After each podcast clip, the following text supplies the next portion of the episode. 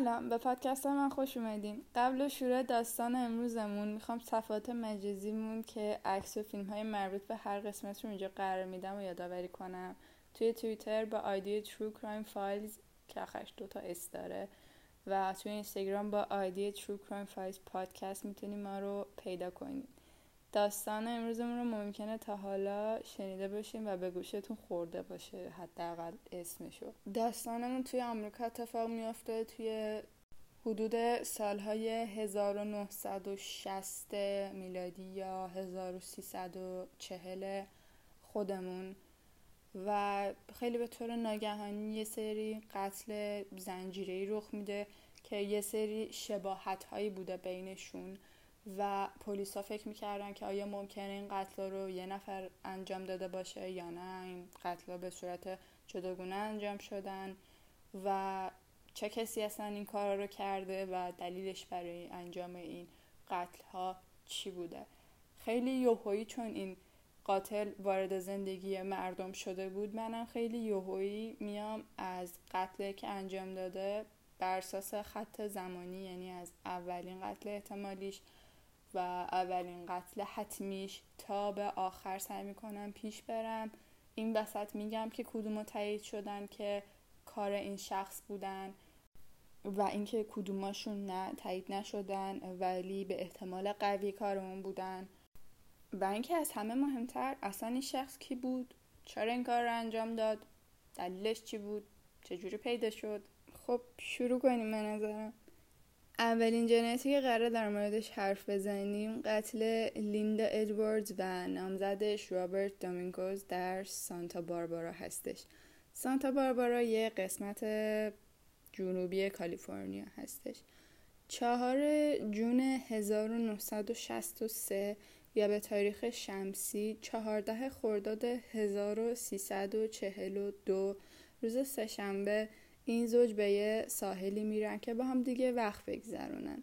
ولی تا روز پنجشنبه هیچ کدومشون به خونشون بر نمیگردن. پدر رابرت دیگه نگران میشه و تصمیم می‌گیره که بره همون ساحل تا دنبال رابرت بگرده. وقتی می‌رسه اونجا با یه صحنه وحشتناکی مواجه میشه که اصلا انتظارشو نداشته. پدر رابرت پسرش و نامزد پسرش رو در حالی می‌بینه که دست و پاشون با نخ بسته شده و غرق توی خون هستن. چون که با یه تفنگ 22 کالیبری بهشون شلیک شده بوده. به رابرت 11 بار و به نامزدش لیندا 9 بار شلیک شده بود. پلیس چند تا سرنخ داشت ولی به قدری کافی نبودن که بخواد قاتل رو پیدا بکنن این سرنخا این جنایت پروندهش بازمون تا اینکه در طی سالهای آینده یه سری سرنخ پیدا کردن که می‌تونستن اینا رو به اون سری قتل های زنجیری و به اون قاتل زنجیری پیوست بدن. که من یکم در آینده اینو براتون میگم که چه نوع سرنخهایی پیدا شده و چرا احتمال میدن که قاتل این دو نفر همون قاتل زنجیریه که ما تو این داستان داریم راجبش حرف می‌زنیم. قتل بعدی قتل بتی لو جنسن و دیوید فرادی توی منطقه بنیسیا هستش. پنج شب قبل نوئل یعنی 20 دسامبر 1968 یا به تاریخ شمسی 29 آذر 1347 بتی و دیوید دبیرستانی و اولین دیت یا همون قرار عاشقانشون میرن. خانواده بتی بهش گفته بودن که حتما قبل ساعت 11 شب باید خونه باشه. ماشین این دوتا رو توی یه خیابونی به اسم لیک هرمن پیدا می‌کنن در حالی که پارک شده بود. یه ماشینی داشته از اونجا رد می‌شده و می‌بینه که کنار ماشین دوتا بدن افتادن روی زمین و خب به پلیس زنگ می‌زنه. پلیس که می‌رسه به صحنه جرم می‌بینه که بتیلو پنج بار از پشتش مورد شلیک قرار گرفته و در نتیجه مرده. ولی دیوید کنار ماشین بود در حالی که زخم گلوله یه تفنگ 22 کالیبری روی سرش داشت ولی زنده بود و نفس می‌کشید. اما داشت کم کم انگار میمردونم. یادتونه چند دقیقه قبل گفتم پلیس سرنخ پیدا کرد که جنایت کنار ساحل رو هم به این قاتل زنجیره ای که الان داریم راجبش صحبت می‌کنیم رفت بده. این همون سرنخ بودش. پلیس متوجه شدش که سلاح استفاده شده توی این دوتا جنایت با همدیگه یکیه. حالا یا ممکنه این تصادف بوده باشه و یا ممکنه که نه. واقعا این دوتا جنایت توسط یک شخص واحد انجام شده باشه. می‌رسیم به داستان دارلین فرین و مایکل میجو یکم فامیلی سخته. خانم دارلین فرین 22 سالش بوده و توی یه رستوران توی والیهو گارسون بوده و متاهلم بوده و یه دونم بچه داشته. چهار جولای 1969 یا به تاریخ شمسی جمعه 13 تیر 1348 دارلین و دوستش مایکل به پارکینگ پارک بلو راک سپرینگز میرن و توی ماشین میشینن. حدودای نیمه شب بوده که یه ماشین میاد پشت ماشین این دوتا پارک می‌کنه. یکم وای میسته بدون اینکه رانندش از توی ماشین پیاده بشه و بعد میره. بعد دو دقیقه این ماشین دوباره برمیگرده و پشت ماشین این دوتا دوباره پارک می‌کنه. راننده اون ماشین این دفعه از ماشینش پیاده میشه و دستش هم یه چراغ قوه خیلی پرنور بوده. از اون چراغایی که هستن مثلا شما جلوی صورتتون اگه بگیرین واقعا چهرتون مشخص نمیشه چون خیلی نور زیادی داره. قشنگ از اون چراغ قوه های خیلی بزرگ و پرنور دستش بوده. در نتیجه دیدن چهرش و شناسایی چهرش یکم سخت بوده چون توی شب یه چراغ خیلی پرنور دستش بوده و خیلی سخت بوده که موقع مثلا چهرش مشخص بشه. به خاطر همین مایکل و دارلین وقتی که این شخص از ماشین پیاده میشه اول احساس می‌کنن که خب پلیس دیگه دستش یه چراغ قوه است از ماشینش پیاده شده و آماده میشن که مثلا مدارک ماشین و گواهینامه اینا رو بخوام به این شخص نشون بدن. اون شخص وقتی که پیاده میشه میره سمت ماشین دارلین و مایکل و خیلی برخلاف انتظاراتشون چند بار بهشون شلیک می‌کنه و برمیگرده که بره سوار ماشینش بشه دوباره. ولی صدای جیغ مایکل رو که میشنوه برمیگرده و چهار بار دیگه شلیک می‌کنه. و از این چهار گلوله دو تاش به دارلین و یه دونش به مایکل برخورد می‌کنه. مایکل از زانو و شونه و قسمت فکش مورد شلیک قرار می‌گیره و قسمت جالبش اینه که حدودای ساعت دوازده چهل دقیقه شب بوده. یه مرد با یه تلفن کارتی با پلیس تماس می‌گیره و میگه که من از یه قتلی خبر دارم و مسئولش هم خودم هستم. حتی میگه که فائل جنایت لیک هرمن همون جنایتی که قبل جنایت مایکل و دارلین ازش حرف زدم میگه که فائل اون هم من هستم. متاسفانه دارلین تا برسه بیمارستان فوت میشه اما مایکل زنده میمونه. حتی اشکال شخصی که بهشون حمله کرده بود رو هم به پلیس تعریف می‌کنه. شاید بپرسین که الان مگه نگفتی که چرا قوه دستش بود و اینا. نتونستن صورت اون شخص رو دقیق ببینن. ولی باید بگم که خب این شخص یه دور از ماشین با چرا قوه پیاده شد و جلوی صورتش گرفت و به اینا شلیک کرد. ولی بعدش که صدای جیغ داد مایکل رو شنید دوباره برگشت و این دفعه یکم مثل اینکه یکم پاجواشتر برگشته بود. اون آرامش و حرفه بودن قبلش رو نداشت و اونجوری شدش که مایکل تونست چهره این شخص رو ببینه. طبق تعریفاتش یه شخص سفید پوست قد کوتاه حدود 172 و درشت مثلا 88 کیلو اینطورا بوده. یعنی مثلا 170 175 اینطورا بوده. ولی خب 88 نزدیک 90 کیلو بوده. پس یادم واقعا درشتی باید بوده باشه. یه جنبندی خیلی سریع و کوتاه و مختصری اگر بخوام الان براتون انجام بدم تا حالا از سه تا جنایت انجام دادیم که این قاتل زنجیری دوتاش رو تایید کرده که خودش انجام داده. قتلی که سال 1968 و 1969 انجام شدن رو خودش زنگ زده به پلیس و گفته که من اینا رو انجام دادم. ولی یه قتل داریم سال 1963 که فقط شباهت داشته به این دوتا قتل. ولی هیچ کسی نیومده که اعتراف کنه که بله من این کار رو انجام دادم. به خاطر همین تا الان یه دونه قتل تایید نشده و دوتا قتل تایید شده داریم. جمعه ده مرداد 1348 یا همون یک آگست 1969 یک سری نامه به مراکز پلیس و روزنامه ها فرستاده میشن. یکیشون به والیهو و دو تای دیگه به سان فرانسیسکو فرستاده میشن. توی نامه ها اون شخص نویسنده خودش رو مسئول حمله به چهار تا جوون دونسته و علاوه بر نامه ها یک سوم یه نامه‌ای که با یه سری کد نوشته شده بود فرستاده شده بودن. اگر عکسی که بعد این اپیزود تو اینستاگرام آپلود می‌کنم رو ببینین متوجه منظورم از کد میشین. توی نامش می نویسه که اگر این نامه های من رو توی صفحه اول روزنامه چاپ نکنین آخر هفته شاهد قتل یه عالم انسان بیگناه و کاملا به صورت رندوم میشین. یعنی من هدف خاصی ندارم برای اینکه این جنایت ها انجام بدم و کاملا یه سری انسان های رندوم رو می‌خوام به قتل برسونم. توی نامه هاش سمبولی هم بود که از اون به بعد اون سمبل به اسم خودش یه جورایی ثبت شده بود که حتی تا به امروز هم یه جورایی اون سمبل به اسم اون شناخته میشه. یه دایره و یه علامت جمع یا همون علامت به علاوه روی اون دایره که اینم دوباره تو اینستاگرام من قرار دادم.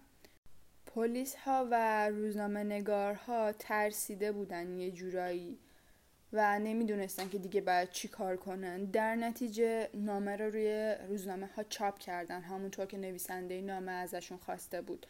مردم هم ترسیده بودن و از یه طرفی هم همه سعی داشتن که اون کودها رو بشکنن و متوجه منظور نویسنده نامه بشن.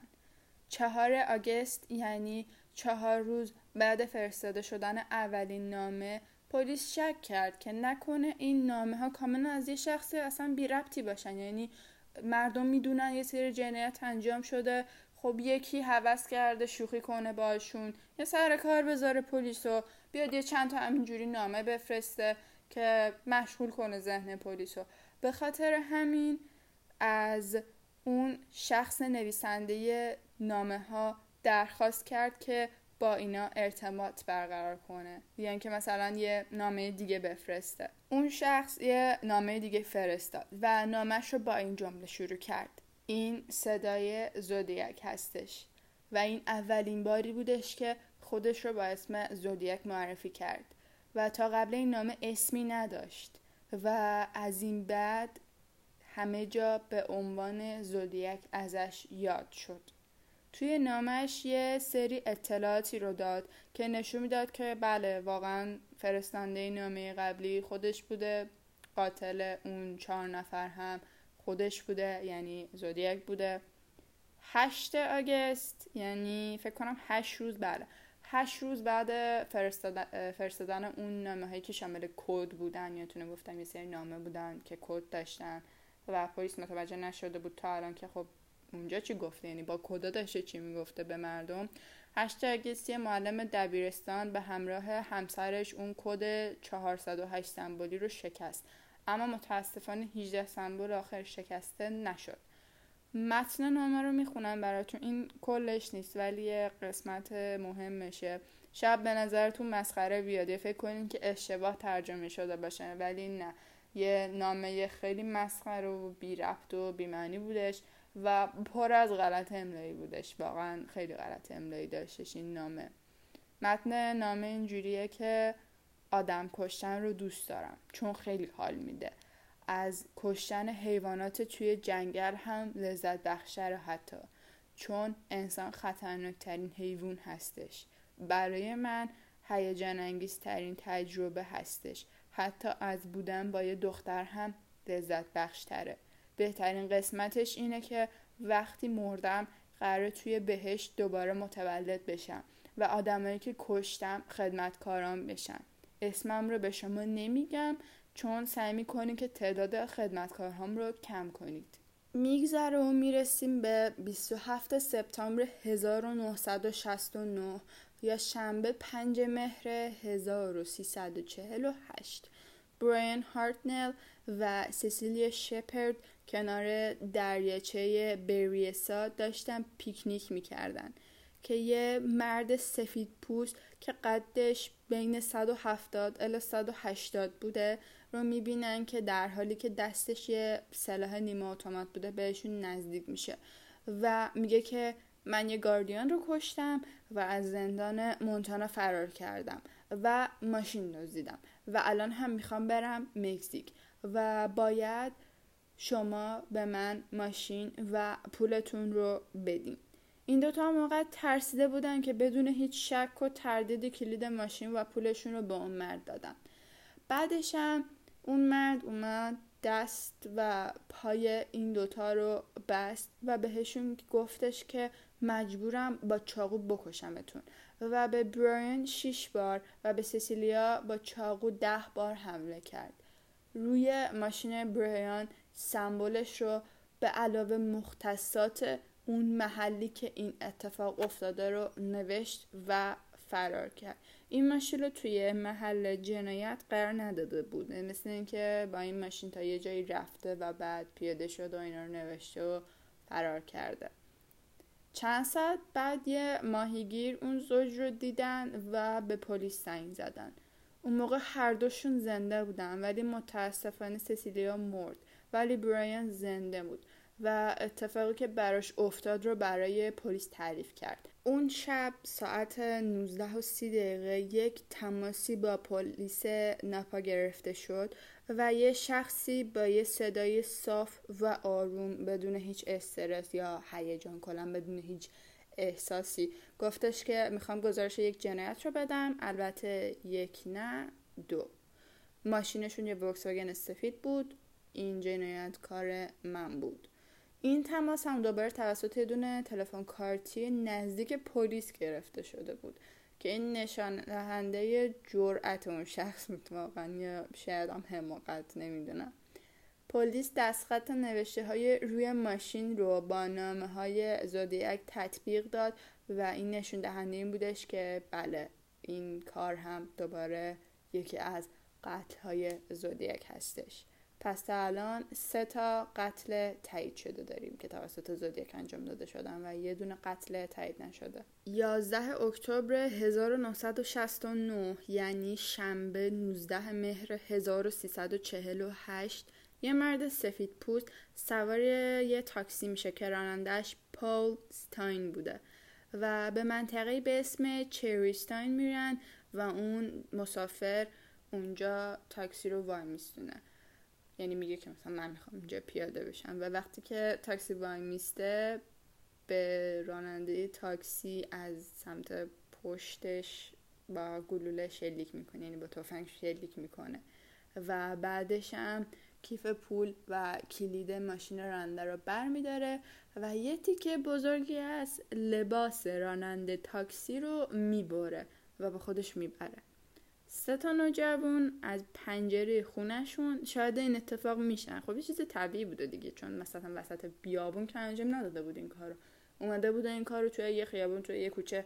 هرچند شب بود ولی خب به هر حال اومده توی یه خیابون این کار انجام داده بود و اینکه بخوان چند نفر اونو ببینن یه چیز دور از تصوری نیستش قطعا. سه تا نوجوان ایشون رو دیدن در حالی که داشته فرار می‌کرده و به پلیس زنگ می‌زنن و میگن که یک شخص سفید پوست که حدود 25 الی 30 سال داشته این کار رو انجام داده. پلیس دیگه به طور خیلی جدی جدی تر از قبل دنبال این مرد میفته اما و اما یه نکته خیلی اصاب کن اینجا هستش. اونم اینه که این قاتل راند تاکسی به اشتباه یک سیاه پوست تعریف شده بوده.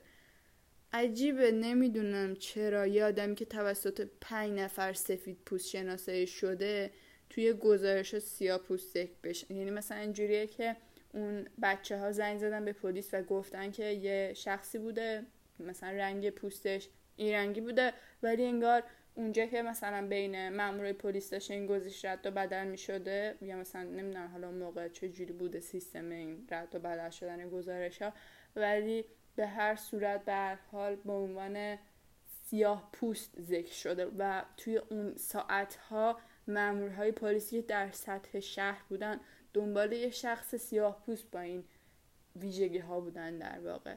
و به خاطر همین گمراه شدن در واقع توی اون.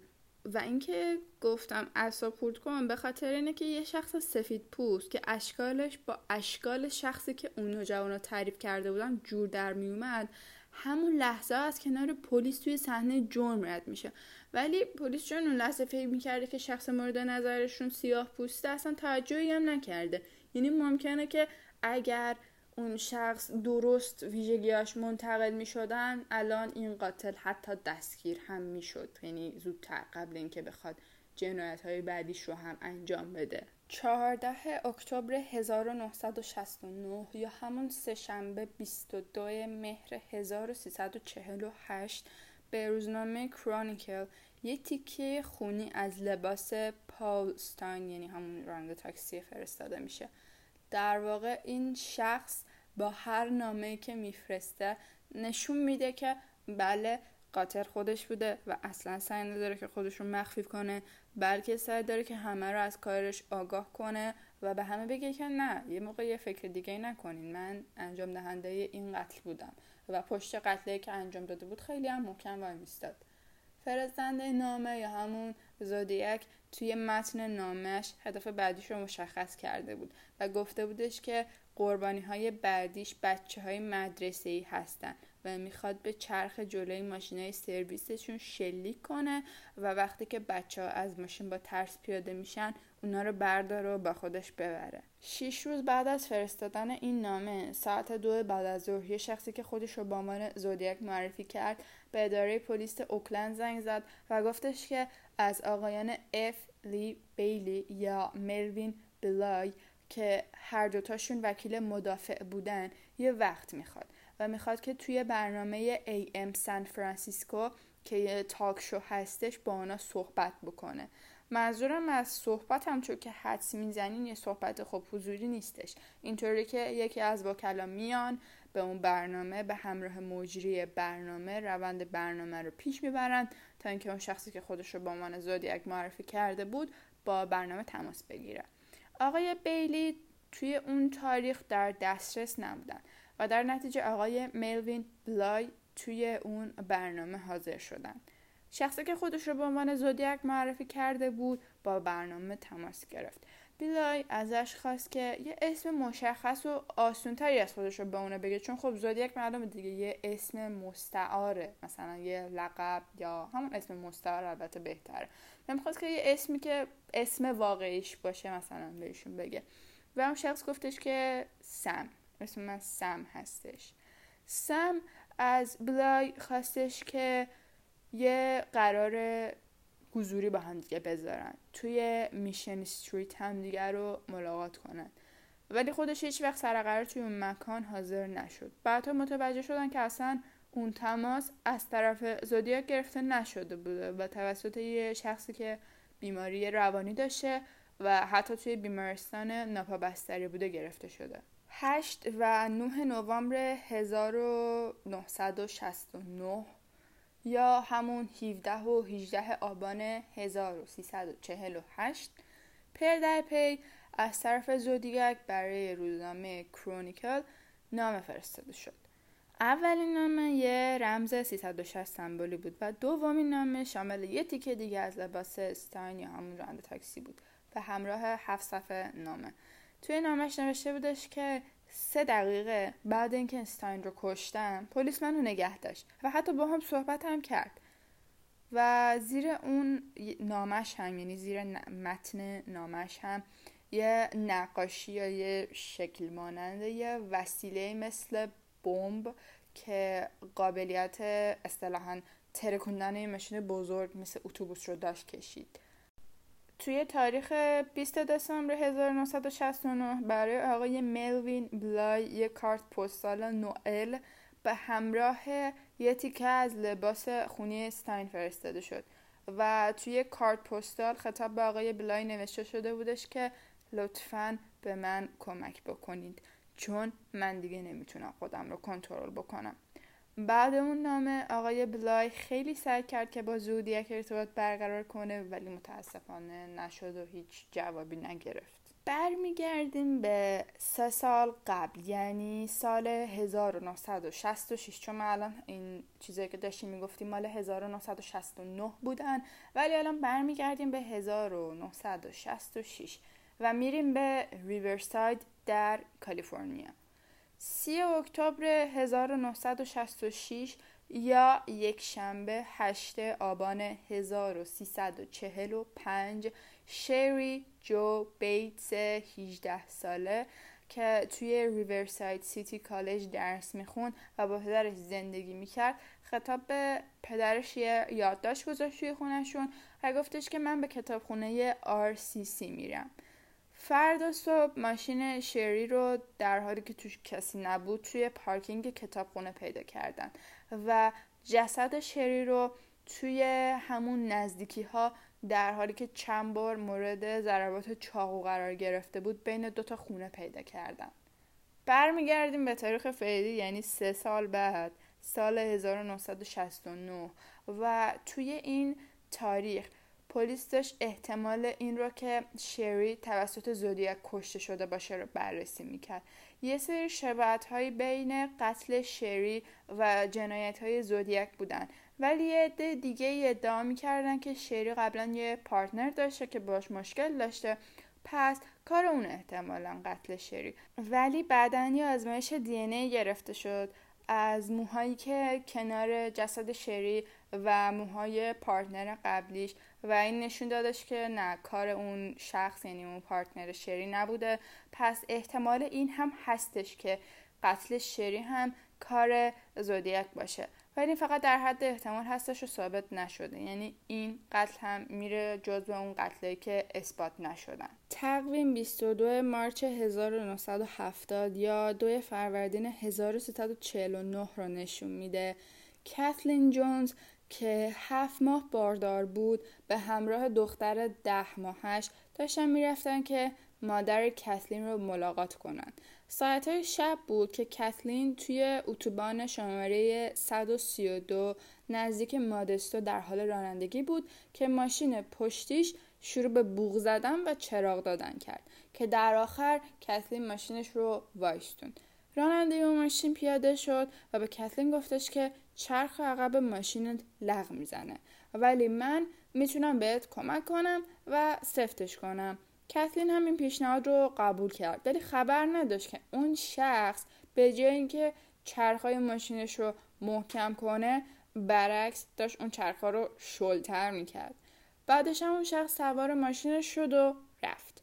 کتلین که راه افتاد چرخ ماشینش افتاد یعنی از ماشین جدا شد و الان دیگه ماشینش به جای چهار تا سه تا چرخ داشت و در نتیجه نمی‌تونست به راهش ادامه بده. شخصی که این بلا رو سر ماشین آورده بود دنده عقب گرفت و گفتش که می‌تونه کاترین رو به نزدیکترین پمپ بنزین برسونه و کاترین هم قبول کرد و با دختر ده ماهش سوار ماشین اون شخص شد. تعداد زیادی پمپ بنزین رو که رد کردن این بین سه ساعت زمان گذشت. ولی اون شخص نگه نداشت. در نتیجه کتلین خب دیگه واقعا داشت میترسید که دیگه به جایی رسید که بچهش رو بغل کرد و خودش رو از ماشین در حال حرکت پایین پرت کرد و به سمت یه جای مزرعه مانندی دوید و اونجا مخفی کرد خودش و بچهش رو تا زمانی که مطمئن بشه که اون شخص از اونجا رفته. و بعدش یکی کتلین رو توی اون راه پیدا می‌کنه و میبرتش پلیس. کتلین توی اداره پلیس اشکال نقاشی شده از چهره زودیک رو می‌بینه و به پلیس میگه که شخصی که منو دزدید این بود. طی سالها اعترافات و حرفهای کتلین یکم عوض شدن و همین باعث شدش که دیگه خیلی به داستانش باور نکنن.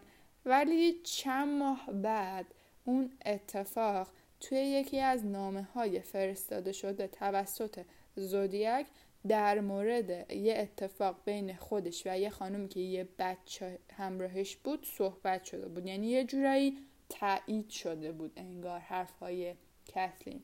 پس اینم می‌تونیم یه جورایی ببریم توی اون پرونده حالا قتل که نه ولی کارهای انجام شده توسط زودیک 20 آوریل 1970 یا همون دوشنبه 30 فروردین 1349 زودیک رمز 13 کرکتری و دیاگرام یه بمبی که می‌خواست توی سرویس مدرسه به کار بذاره رو برای پلیس فرستاد. توی نامه بعدی که برای روزنامه فرستاد زودیک گفتش که از مردم می‌خواد که روی لباساشون یه علامت زودیک یا اصطلاحا حالا بین جوانان این بیشتر معروفه پیکسل زودیک داشته باشن. 26 جون 1970 یا 5 تیر 1349 توی نامش گفتش که ناراحته که مردم نشان زودیک رو نمیپوشن. اینم گفتش که من مسئولیت تیراندازی اخیر رو هم به عهده می‌گیرم. منتها توضیح نداد که اصلا کدوم تیراندازی رو میگه تیراندازی که کجا اتفاق افتاده بود. ولی پلیس احتمال دادن که منظورش قتل افسر پلیسی که جسدش توی سان فرانسیسکو پیدا شده بوده باشه. بعد اون تاریخ هم کلی نامه فرستاد و توشون چیز زیادی میگفتش حقیقتا. ولی من چون نمی‌خوام خیلی شلوغ بشه و از این داستان به اون داستان هی بپره بیشتر سعی می‌کنم که اتفاقی که واقعا رخ دادن رو تعریف کنم. چون اگر بخوام متن همه نامه هاش رو و همه برنامه‌اش اینجا بازگو کنم واقعا هم شما و هم من گیج میشیم. از طرفی توی اون تاریخ ها به قدری نامه فرستاده می شده که خیلیشون حتی معلوم نیستن که واقعا از طرف کی اومدن. خیلی ها به این باور داشتن که هر قتل و جنتی که رخ میده تقصیر زودیک هستش و خیلی ها هم برعکس این فکر رو می‌کردن که نه هر شخصی که مثلا با, با کسی خصوصیت شخصی داشته می‌زده می‌کشه و بعدش هم می‌گفته که این کار زودیک زودیک هم واقعا از خداش بود و اونو به گردن می‌گرفت. یعنی هیچ وقت نشده بودش که یه قتلی انجام بشه و پلیس در مورد احتمال انجام شدن اون قتل در مورد راجب زودیک حرف بزنه ولی زودیک بگه که نه خیر این کار من نبود. یا ساکت میمون و یا میومد اونو تایید می‌کرد. یعنی پیش نمیومد که زودیک بیاد یه چیزی رو تکذیب کنه. انگار دوست داشتش که پروندهش هی شلوغ و شلوغتر بشه. به طور کلی می‌تونم ولی بگم که زودیک توی نامه های چند تا قتل رو به گرفته و یه سری رمز و تئوری و ایده به پلیس و روزنامه ها انتقال داده. مثلا جنایت پرستار. در کل اگه بخوام بگم این حالا من متن یه سری نامه ها رو اینجا گفتم ولی اینا متن همه نامه ها نیستن چون تعداد نامه ها زیادن و تعداد مطالبی که توی اون نامه ها گفته شده بودن هم زیاد بودن و خیلی اصطلاحا دیتیل داشتن. و اگه بخوایم همشون رو بگیم گیج میشیم و اصلا کلا از دستمون میره اون رشته افکار واقعا. یه شخصی به اسم پال ایوری روزنامه نگار بودش و زودیک بیشتر با اون ارتباط برقرار می‌کرد. یعنی نامه ها رو که مثلا برای روزنامه میفرستاد این مثلا شخص و نامه ها رو باز می‌کرد یه جورایی.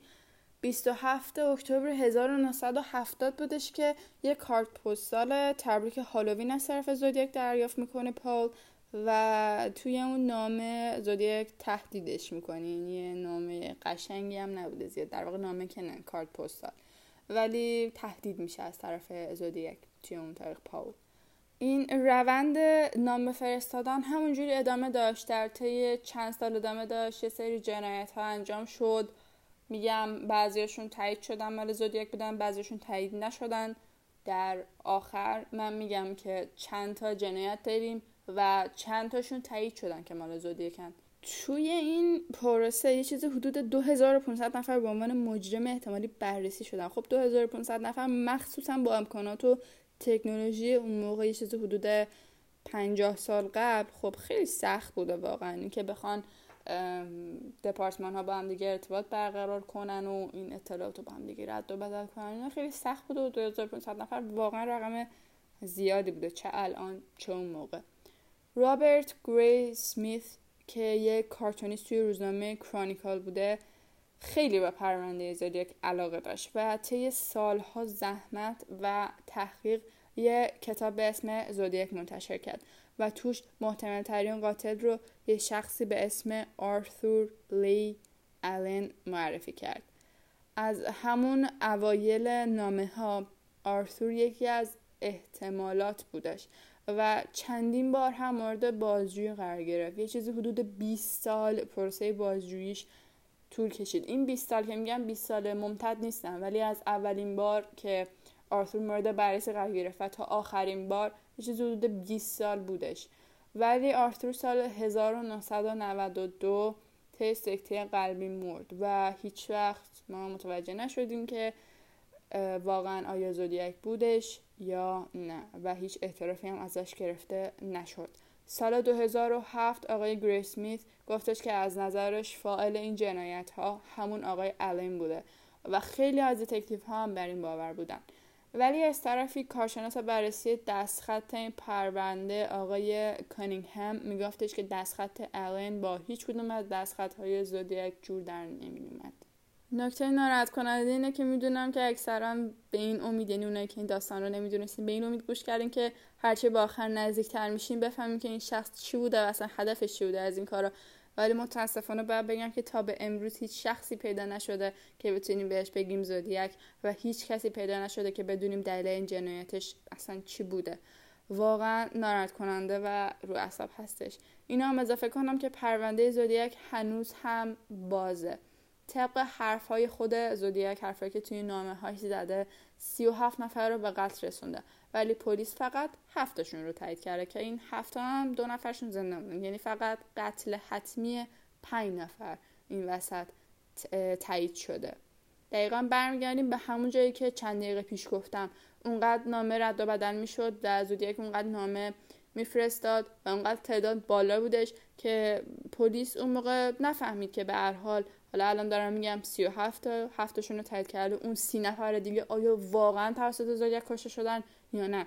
چون زودیک مثل قتل قبلیش مثلا یه سری دیتیل که تایید کنه که کار خودش بوده مثلا مثل اون تیکه لباس راننده تاکسی. هیچ از اینا رو نداشت که پلیس بخواد که اینا رو خیلی به طور حتمی و صد درصد توی پروندهش بذاره. ولی به طور کلی اگه بخوام بگم بله 37 تا قتل انجام شده که احتمال داده میشه که قاتلشون زودیک باشه. اینم از داستان زودیک بودش. اینکه گفتم ممکنه که خیلیاتون داستان زودیک رو شنیده باشین به خاطر میدوش که خب سال 2007 یه فیلمی ساخته شده به اسم همین زودیک به کارگردانی دیوید فینچر و خب خیلی کارگردان معروفی بازیگرای این فیلم فوق العاده هستن و من احتمال دادم که خب این یه چیز خیلی طبیعیه به نظر شخصی من حداقل. که ممکنه که کارگردان توی این فیلم به خاطر اینکه روند فیلم یکم قشنگتر بشه و یا جذابتر بشه یه سری خیلی خیلی detail های ریز نه detail های خیلی مهم یه سری خیلی نکات ریزی رو خودش اضافه کرده باشه در واقع. یا یه سری نکاتی باشن که صد درصد توسط پلیس تایید نشدن و صرفا یه سری تئوری هستن. من اینا رو نذاشتم توی اپیزود ولی الان براتون میگم. حالا اونایی که یا این فیلم رو نمی‌خوان دوباره برن ببینن یا امکان دیدنش رو ندارن. میگم به هر حال این یه جورایی غیر ممکنه که حالا کارگردان بیاد کلا روند داستان عوض کنه و یه سری چیزای عجیب غریب از خودش بخواد اضافه کنه. ولی من به هر حال خواستم که اینا رو آخر اپیزود بگم. چیزایی که توی فیلم بودن. مثلا یه سری از چیزایی که توی فیلم بودن من نگفتم اینه که توی فیلم گفته می شدش که این آقای زودیک دو با دو دستش می‌تونسته بنویسه. یعنی هم چپ دست بوده و هم راست دست بوده. یعنی خیلی توانایی قشنگی داشته توی نوشتن. به خاطر همین آدم فکر می‌کنه که شاید این خیلی آدم توانایی بوده توی زمینه نوشتن که حتی وقتی می‌تونه با دو تا, دو تا دستش هم بنویسه پس شاید می‌تونسته دستخط هم تقلید کنه. حالا شاید. این چیز صد درصدی نیستش. شاید اصلا به خاطر این بوده که بعضی جاها پیش میومدش که دستخط زودیک با بعضی دستخط دیگه با دستخط های اشخاص احتمالی جور در نمی اومدن یا یه چیز دیگه هم که توی فیلم بودش البته این تایید شده این توسط پلیس ها تایید شده. اینه که پلیس ها که به ملاقات اون آقای آرثور لی الین میرن یعنی یکی از اشخاصی که احتمال داشت که زودیک باشه دستش یه ساعتی بوده و روی اون ساعت نمیشه بوده زودیک. یعنی در واقع اون ساعت از برند زودیک بوده. و موقع این برند اصلا برند خیلی معروفی هم نبوده. یعنی برندی نبوده که مثلا همه جا دیده بشه.